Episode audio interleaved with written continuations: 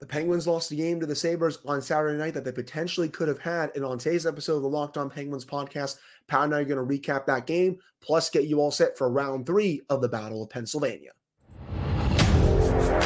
Your Locked On Penguins, your daily podcast on the Pittsburgh Penguins, part of the Locked On Podcast Network. Your team every day.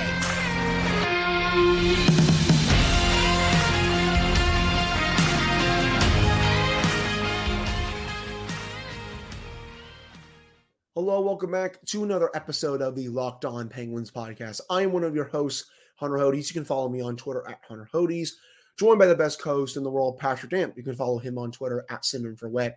And you can follow the show's Twitter at LO underscore penguins. Of course, thank you all so much for making this your first listen slash watch of the day. We are free and available on all platforms. And today's episode is brought to you by Gametime. Down the Gametime app, create an account and use code locked on for $20 off your first purchase. So Penguins lose in regulation to the Sabres on Saturday night by a score of three to one. They drop the season series to the Sabres, losing two of the three games against them, which I hope does not come back to bite them at the end of the season, considering that all three of these games are very winnable. The Penguins dominated the first meeting, should have won the second one, considering they had a 3 1 lead in the third period. And then this one, they badly outplay the Sabres again, almost put up 50 shots on Ukko-Pekka Luukkonen and they lose even though they did everything right. That's where, where I really want to start this episode, Pat, because there have been games this season, losses, I should say, where the Penguins just didn't have it. They didn't give it their best. But you can't say that in this one. They dominated shot attempts, they dominated scoring chances, high danger chances, expected goals. They were the better team all night. The Sabres really just sat back that entire game and just relied on their 892 goaltender to go 978 in this one. Of course, a mid goalie wants to go off against the Pittsburgh Penguins, a tale as old as time. But they didn't really do anything to really win this game, except they, I mean, they did have a nice shift with less than five minutes left to get that game winning goal. Thanks to Girgensons, since the Penguins were kind of out to lunch there. But overall, I feel like the Penguins deserved a better fate in this one. I'm not too upset or frustrated by this loss, only by the controversial goalie interference call, which we'll get to in just a second this is one of those games that you get so mad at and want to throw your phone against the wall because you know what you're going to see on Twitter inevitably the deserve to win o meter. That's what oh, you're yeah. going to see. Yep. And the deserve to win o meter was like 98% Penguins because they they kicked ass this game. I mean, they controlled almost 60% of the shot attempts. They had 10 high danger chances. They had almost 60% of the expected goals share. They hit at my count, I think four posts, and then you had the two disallowed goals. So it, it, this sucks because and they had three this, breakaways, by the way. Yeah, this sucks because we're past the point of the year, and I've said this already in the last couple weeks, where you don't want to look at a game and say, well, you know, if they do this consistently, they're going to be great. We're at the point of the year where they need to really start stacking some wins. Now, that said, there's still only all of four points separating them from where they are now to third in the Metropolitan Division because once again, nobody in this division wants to run away with it except for the Rangers and now a little bit the Hurricanes. But at the same time, I can't get too angry because they played really well. They deserve to win that game. They looked like the team we have wanted them to look like for the better part of the season. And they have been playing really well the past month and they have put together a good stretch of games where they're getting either regulation wins or they're getting a point out of games. So they're keeping themselves alive in the Metropolitan Division race as well as the playoff race. So Uh, while this is frustrating, while I really wanted to come on here and tear them down, I can't because you play that well. Nine times out of 10, you're winning the game. It just sucks that it happens in January when you're in the middle of a playoff race. Eh, right. And you're still eight and three and one in your last 12 games. That's very good. The only thing I'm a little frustrated by is that this came on a night where a lot of the teams that they're chasing lost, and they lost a golden opportunity to really gain some more ground on those teams. Also, you know, Washington won. They beat the Kings, who's one of the best teams in the league on Sunday. That's a tough one to swallow. Also, with the Penguins losing to the Sabres in that game. But I agree. I thought the Penguins deserved a better fate in that game. Pekka Luukkonen just had a really good game. The Sabres, again, they sat back and just let him have the game of his life this season. That happens, people. It's hockey. It was nice for the Penguins to tie this game up at one with less than nine minutes to go in the third period. You're thinking, okay, if you can just get at least a point out of this game, that would be massive. Obviously, you mm-hmm. want to get the extra one either in regulation or overtime or a shootout. But if you can just get this to that extra session, get at least a point, that's massive. It's just what happened a few minutes later that really cost the Penguins. And that was P.O. Joseph and Erik Karlsson getting caught on the ice for too long. I thought P.O. Joseph made a mistake deep in his own zone. He had a golden opportunity to clear the puck, Pat, and he just didn't. And that led to the Sabres starting a big cycle in the Penguins' own zone. And that leads to the game winning goal. I'm not really going to blame Tristan Jarry for that one. I will say the first goal that he allowed to Alex Tuch, that's a stinker. That can't go in, especially when you have a full game, when you only allow five high danger chances. The Penguins, they played the way that you and I and other people want them to play. They kept the Sabres to the outside on a lot of their chances, including that one. That's just one that can't go in. And then for the second goal, again, that's right in front of the net. The Penguins didn't do a good enough job in their own zone. P.O. Joseph took too long to try to clear the puck. Boom. That's how the Penguins lose in regulation. Just not good enough from a player who really needs to take more of a leap if he wants to stay in this lineup eventually when John Ludvig is ready to return. That kind of illustrated why I think it kind of showed us why that Mike Sullivan has been so quick and had such a short leash on P.O. Joseph because he isn't playing well enough to justify some of the mistakes he's been making the past few weeks. You know, you I don't mean to compare the two because they, uh, you know, one is a most likely Hall of Famer and the other is a young guy trying to figure it out. But you remember with Chris Letang in the day, you took the big mistakes because they were worth the risk. He was so good everywhere else that you knew that when he made a mistake, it outweighed the the the positive outweighed the mistakes. Right now with P.O. Joseph, there just isn't much there. I, I feel bad because excuse me, this guy kind of did everything he could and was a loyal soldier and worked hard to, to get himself into the lineup and up to the NHL, but it just really has not worked out so far. And I was saying this yesterday to a good friend of ours, Josh Taylor, friend of the show. He was on 93.7 yesterday, and him and I talked some Penguins. And I think this might end up being Kyle Dubas's main trade target here as we get closer to the deadline is defense, because the depth is starting to step up a little bit. The depth is starting to chip in where they need to, unlike they did last year. And right now, between P.O. Joseph struggles and having to bury Ryan Graves on the third pairing, you're going to have to get somebody to solidify this defense. I'm starting to come around on that a little bit more. I, I will agree with you. I, I've still always thought for a while that they could use another forward, especially third line center. But if these struggles continue with P.O. Joseph, Ryan Graves continues to play on the third pairing, I think they're going to have to go out and get another depth defenseman, even though they have quite a few on this roster. And it's funny, man. You know, I've been probably one of P.O.'s just bigger supporters on this show, or maybe out there just because I think he's better than a couple of the options that they have on the third pairing. But I will stress he he's not shown it these last couple of games. He actually needs to play at that level. I'm not trying to sound like a simp or anything like that, but he needs to play at the level that I feel like we know he can play at if he wants to stay in this lineup. Because how he played against Buffalo, how he played a little bit before that, that's not good enough. And it needs to change if he wants to stay in this lineup. And frankly, if he wants to stay on this team. Right. And I've said this about a lot of players this year he doesn't have to come in and be a superstar. Right. But he can't keep making big mistakes at crucial moments.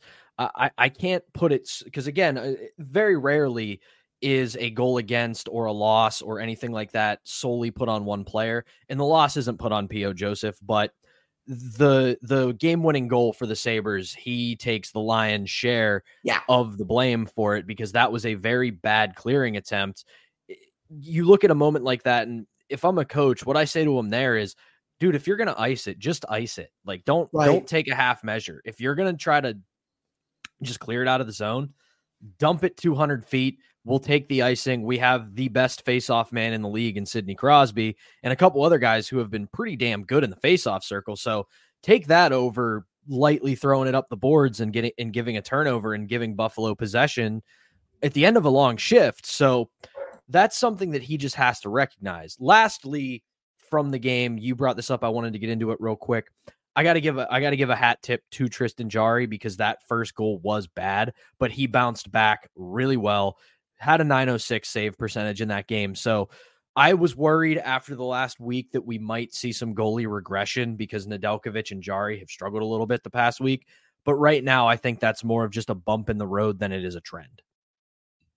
Right. I agree with you. And I saw some people blaming Jarry quite a bit for this loss. I kind of disagree a little bit. I mean, I didn't like the first goal that he allowed, but he bounced back enough to the point where the Penguins could have won this game, even with him giving up that bad goal to Alex Tuch to start the game. So I'm the first totally, goal was like, let's yeah. not get that. Was the first goal was you have to make that save, but right. Uh, away from that, he he rebounded very well.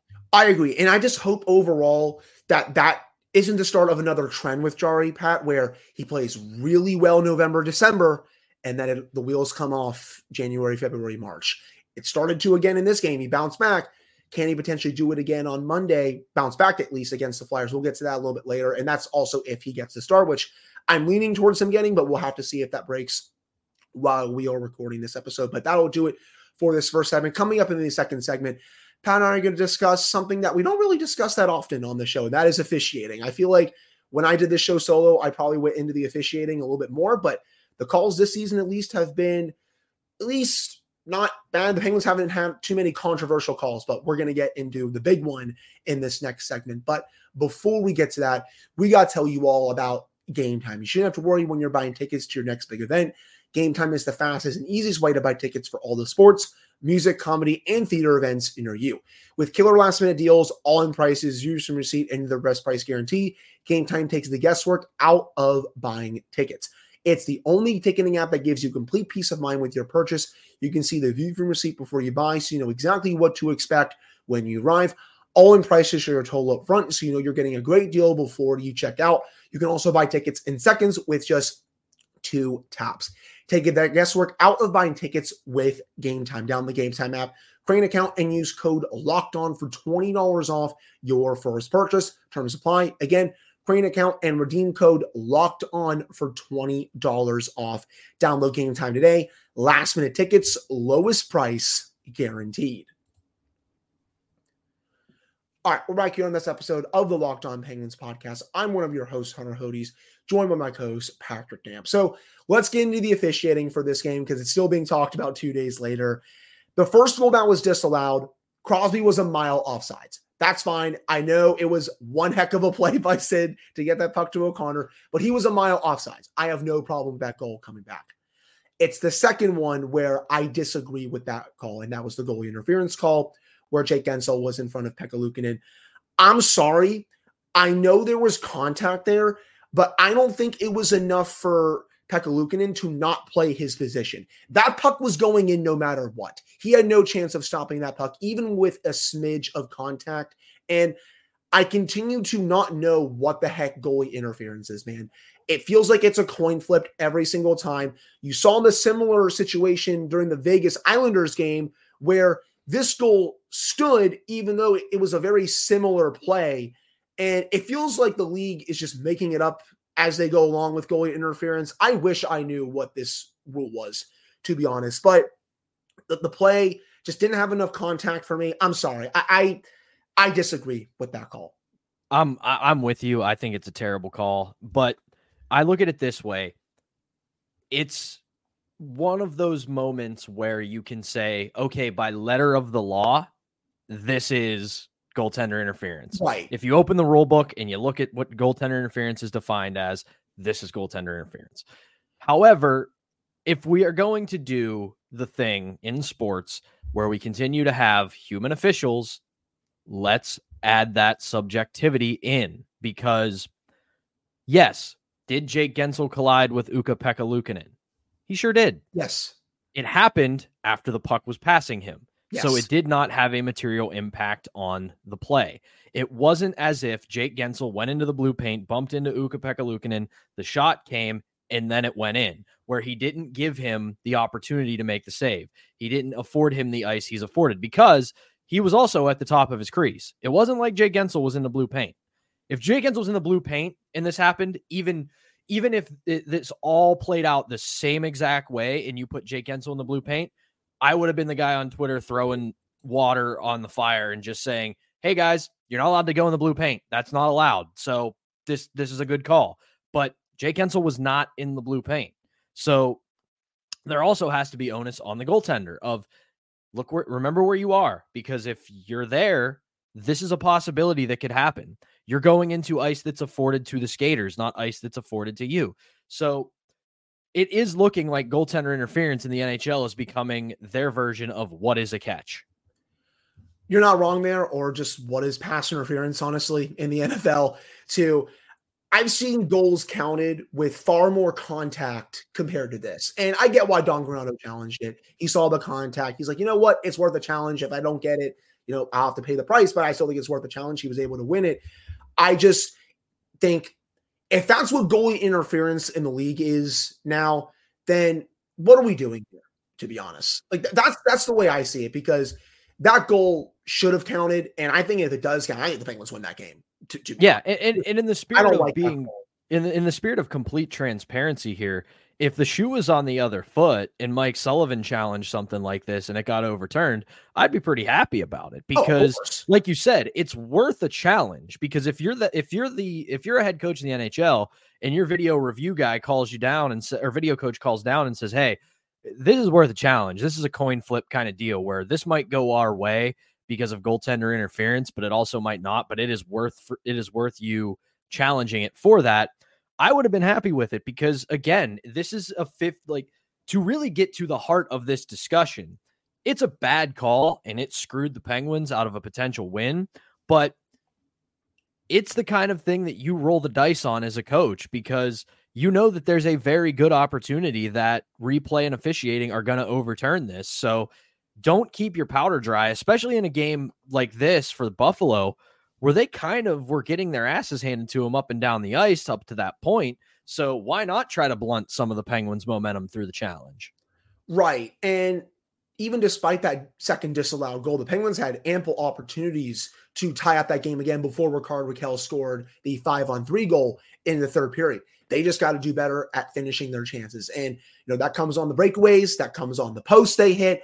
Just got to finish one or two of those chances, and you would have had a comfortable lead in the third period. And you probably would have won this game. This was a classic game of the Penguins. It felt like at all times they were up three nothing or four one or whatever lopsided score you want to put out there, but they weren't just because of the disallowed goals, the posts, the breakaways, all this other stuff, and it turned out into a loss. And that happens in this sport quite often. Yeah. It doesn't just happen to the Penguins, funny enough. And, and you do have to t- listen, it, it, sucks to say, and I know it's cold comfort for Penguins fans, but you do have to tip your cap to Ukko-Pekka Luukkonen. He, was very played good. a hell of a game. He yes. he has been a guy who is playing second fiddle to Devon Levi, who is also struggling this year because Devon Levi was supposed to be their starting goaltender and savior between the pipes, and he has faltered. And Ukko-Pekka Luukkonen has been the guy who has had to come in to play cleanup for Buffalo. Now, and he's had a struggle of a year. And he stepped up in a game where he was under fire for most of it. So it sucks to say for Penguins fans because ifs and buts, candy and nuts and all that. But he played a hell of a game. He stepped up. And some some nights you just have to do this for the goalie. Right. I mean, you got to tip your cap to him. He, he played very well in this game.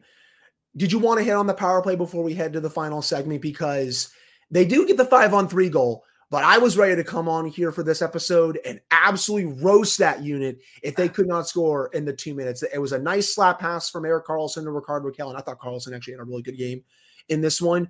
But other than that, the unit really struggled throughout the, the night. Did you want to hit on that before we head to commercial break again, or is it not even worth it at this point? I, see, like, yeah, there's that. Like, we don't have to harp on it again. But at the same time, I actually don't think it was that bad. Like hmm. they had their struggles, but again, I, I said this in the recap of the Boston game. We do have to keep in mind here that two teams play this game. Like sometimes other teams play well. Like the Penguins have won games and they have lost games, but they're not always the main character. Was the the power play as a whole this year is unacceptable. It's got to get better, but we can't sit here and be so negatively polarized that every time they don't come out get 19 shots and four goals, it doesn't mean it stunk. Sometimes the opposing PK plays well. Sometimes the power play gets chances and they just don't go in. I thought overall they played fine. They should have done more, but you know, hockey's a two team sport. Sometimes the other team does well. I thought it stunk. I'll just put that out there, Pat. I, I, thought it was terrible. I thought they couldn't game the zone. Good. Like, I, let's not get that twisted. I'm not saying it was good, but I have seen this power play look 10 times worse this season.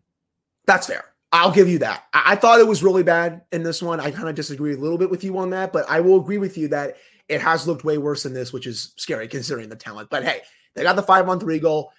I was going to come on there and absolutely roast them for that five on three, considering how bad that was. But Rickard Rakell and you get a clutch goal out of it. So like that's what we've asked for them, like, right? Score in the big moments, and they scored in a big moment. I agree. I thought they were kind of going through Gino a little too much on that five on three. I just wanted yes. to give it to Erik Karlsson and let him do his thing. And you know, eventually they did. They had a nice zone entry, and he has a slap pass to Ricardo Rakell to tie the game before the Sabres won the game a little later on. But that'll do it for the Penguins Sabres game. Coming up to end the show, it's the Cold War in Pennsylvania yet again. Round three of Penguins Flyers coming your way on Monday night. Pat and I are going to preview that game for you all and how the Penguins can get two crucial points in the standings. But before we get to that, we got to tell you all about FanDuel. The NFL regular season has wrapped up, but there's still time to get in on the action with FanDuel, America's number one sportsbook. Right now, new customers get 150 bucks in bonus bets guaranteed when you place a $5 bet. That's $150 in bonus bets, win or lose. The app is so easy to use, and there's so many different ways to bet, like live same game parlays. You can find new bets in the new Explore tab. You can make a parlay in the Parlay Hub, and you can do so much more. All you have to do is visit fanduel.com slash locked on and make your first bet a layup. That's FanDuel, the official partner of the NFL. All right, we're back here in this episode of the Locked On Penguins podcast. I am one of your hosts, Hunter Hodes, joined by my co-host Patrick Dam. So for the third time this season, it's Penguins Flyers. This time it's in Pennsylvania on Monday night. The Penguins badly need a win against this team. They've taken two points from the Flyers this season, but both of them were loser points, one in overtime and then one in the shootout. The Flyers, they've struggled a little bit as of late. They've lost six over the last eight games, though they did just beat the Calgary Flames at home over the weekend, and that was a crazy back and forth affair that had some nastiness to it. I don't; those teams don't like each other for some reason. But the Flyers, you've said it on this show every time we've talked about them. It's a classic John Tortorella team. The wheels have started to fall off a little bit as of late, but they're still in the race when you look at the standings. They are third in the Metropolitan Division at 46 points, 20 and 13 and 6 record. The Penguins have a game in hand on them. If they're able to take two clean points in regulation here, they'll be two points behind them with one game in hand. This is a massive game for this team, as all these Metro games are. The Penguins need a result in this one if they want to stay in the race. This, like, you already beat me to my point. This is a John Tortorella team if there ever was one. They are not very talented and yet they're getting a lot of contributions up and down the lineup. Uh, Travis Konecny, man, that dude, that dude is a player. That dude can play, and they just play a very structured, very disciplined game. And if I can steal some some content from one Steve Dangle, when you play the Philadelphia Flyers and just a John Tortorella team in general, it is a long night they are going to take a chunk out of you. They are going to play physical. They are going to play hard. You are going to have to earn every single inch of ice that you want. And this team is going to be relentless uh, in, in that pursuit. So you have to be prepared for that. This is now, these may not be the Penguins Flyers battles from the late 2000s into the 2010s, but it's still going to be a battle and you have to be ready for that. This has to be a game where Mike Sullivan tells the team, you may not score three goals in the first period. You may not score three goals all game. Right. But you have to be ready to play and locked in for 60 minutes because if you're not, this team is going to beat you. this is a classic game, I feel like, of sometimes less is more. Don't take all of those aggressive approaches in this game against the Flyers. You're going to get some chances. You're just going to have to bury them, even though, again, the Flyers are a very good defensive team under John Tortorella. That's not a surprise considering that everywhere Tortorella goes, he has a defense first mentality. And in turn, the Penguins, they're going to have to play also very stout defensively. This is probably going to be, if I had to guess, a classic 2 1 or 3 2 game. Maybe they surprise me and it's a 4 2 final, 4 3, 5 3, 5 4, something like that. But in my opinion, I think there's a better chance of this being a 2 1, 3 2 game compared to a much higher scoring game. And the Penguins are going to have to be prepared for that. They're going to have to get good goaltending in this one. The goaltending has kind of regressed a little bit over the last week. Alex Nedeljkovic wasn't that good in Boston, was good enough to get the win, but wasn't that good overall. Jarry had a bad start to that game against Buffalo, as we talked about, but was able to rebound. But you don't want to be giving up those freebie goals to a team that you are chasing in the standings. Penguins, as you said, they have to be on high alert for Travis Konecny, but they're also going to have to be on high alert for Sean Couturier. He has had one heck of a bounce back for the Flyers this year 10 goals, 27 points in 37 games. He ranks in the 84th percentile for five on five offense, 96 percentile for five on five even strength defense. He has gotten back to the player that we all know he could be, even though he had missed quite a bit of time these last couple of years. He is still one of the best two way centers in the league, and he is playing like it this season. That's going to be a big matchup for the Penguins in this one. And he's a Penguins killer. He is. Every he always shows up. Both games this year, Pat, the shootout winner yeah. and the overtime winner. He he was he's, he's been great. And even if and even if it's not goals and assists, he plays the top six of the Penguins so well, and he always it, it's why it's why like in the rivalry I make fun of him because damn do I respect them because yeah. every time that guy plays the Penguins he brings it and again it's a Tortorella team, man. Like you are not going to get anything easy tonight. So you really have to be willing to commit to your game. They have to commit to the style they played against Buffalo and they have to stick to it very rigid rigidly tonight. And Carter Hart starting for the Flyers. And historically Carter Hart is not good against this Penguins team.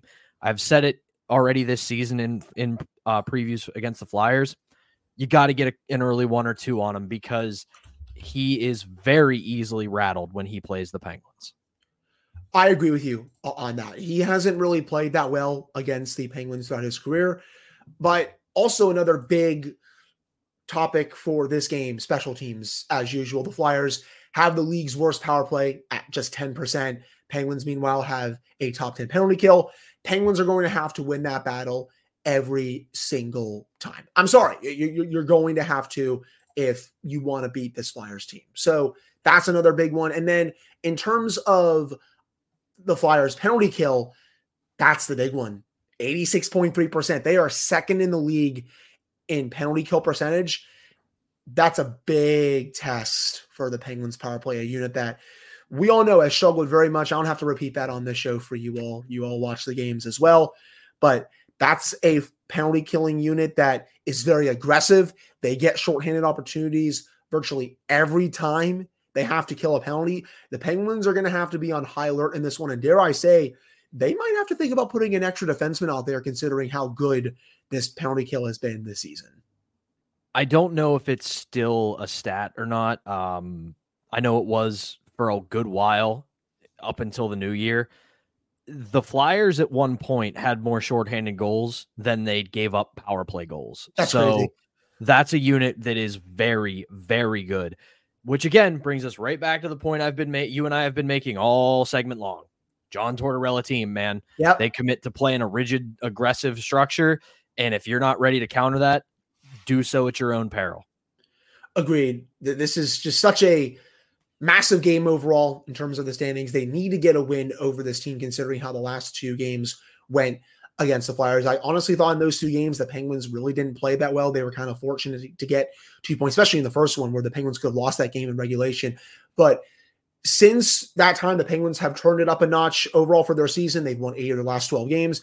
They need to play the way they've been playing for most of the stretch in this game against the Flyers to get two crucial points in regulation. This is the start of another big week. After this game, You have the Vancouver Canucks coming to town, a true bona fide Stanley Cup contender. I am all in on the Canucks this year. That is one heck of a team.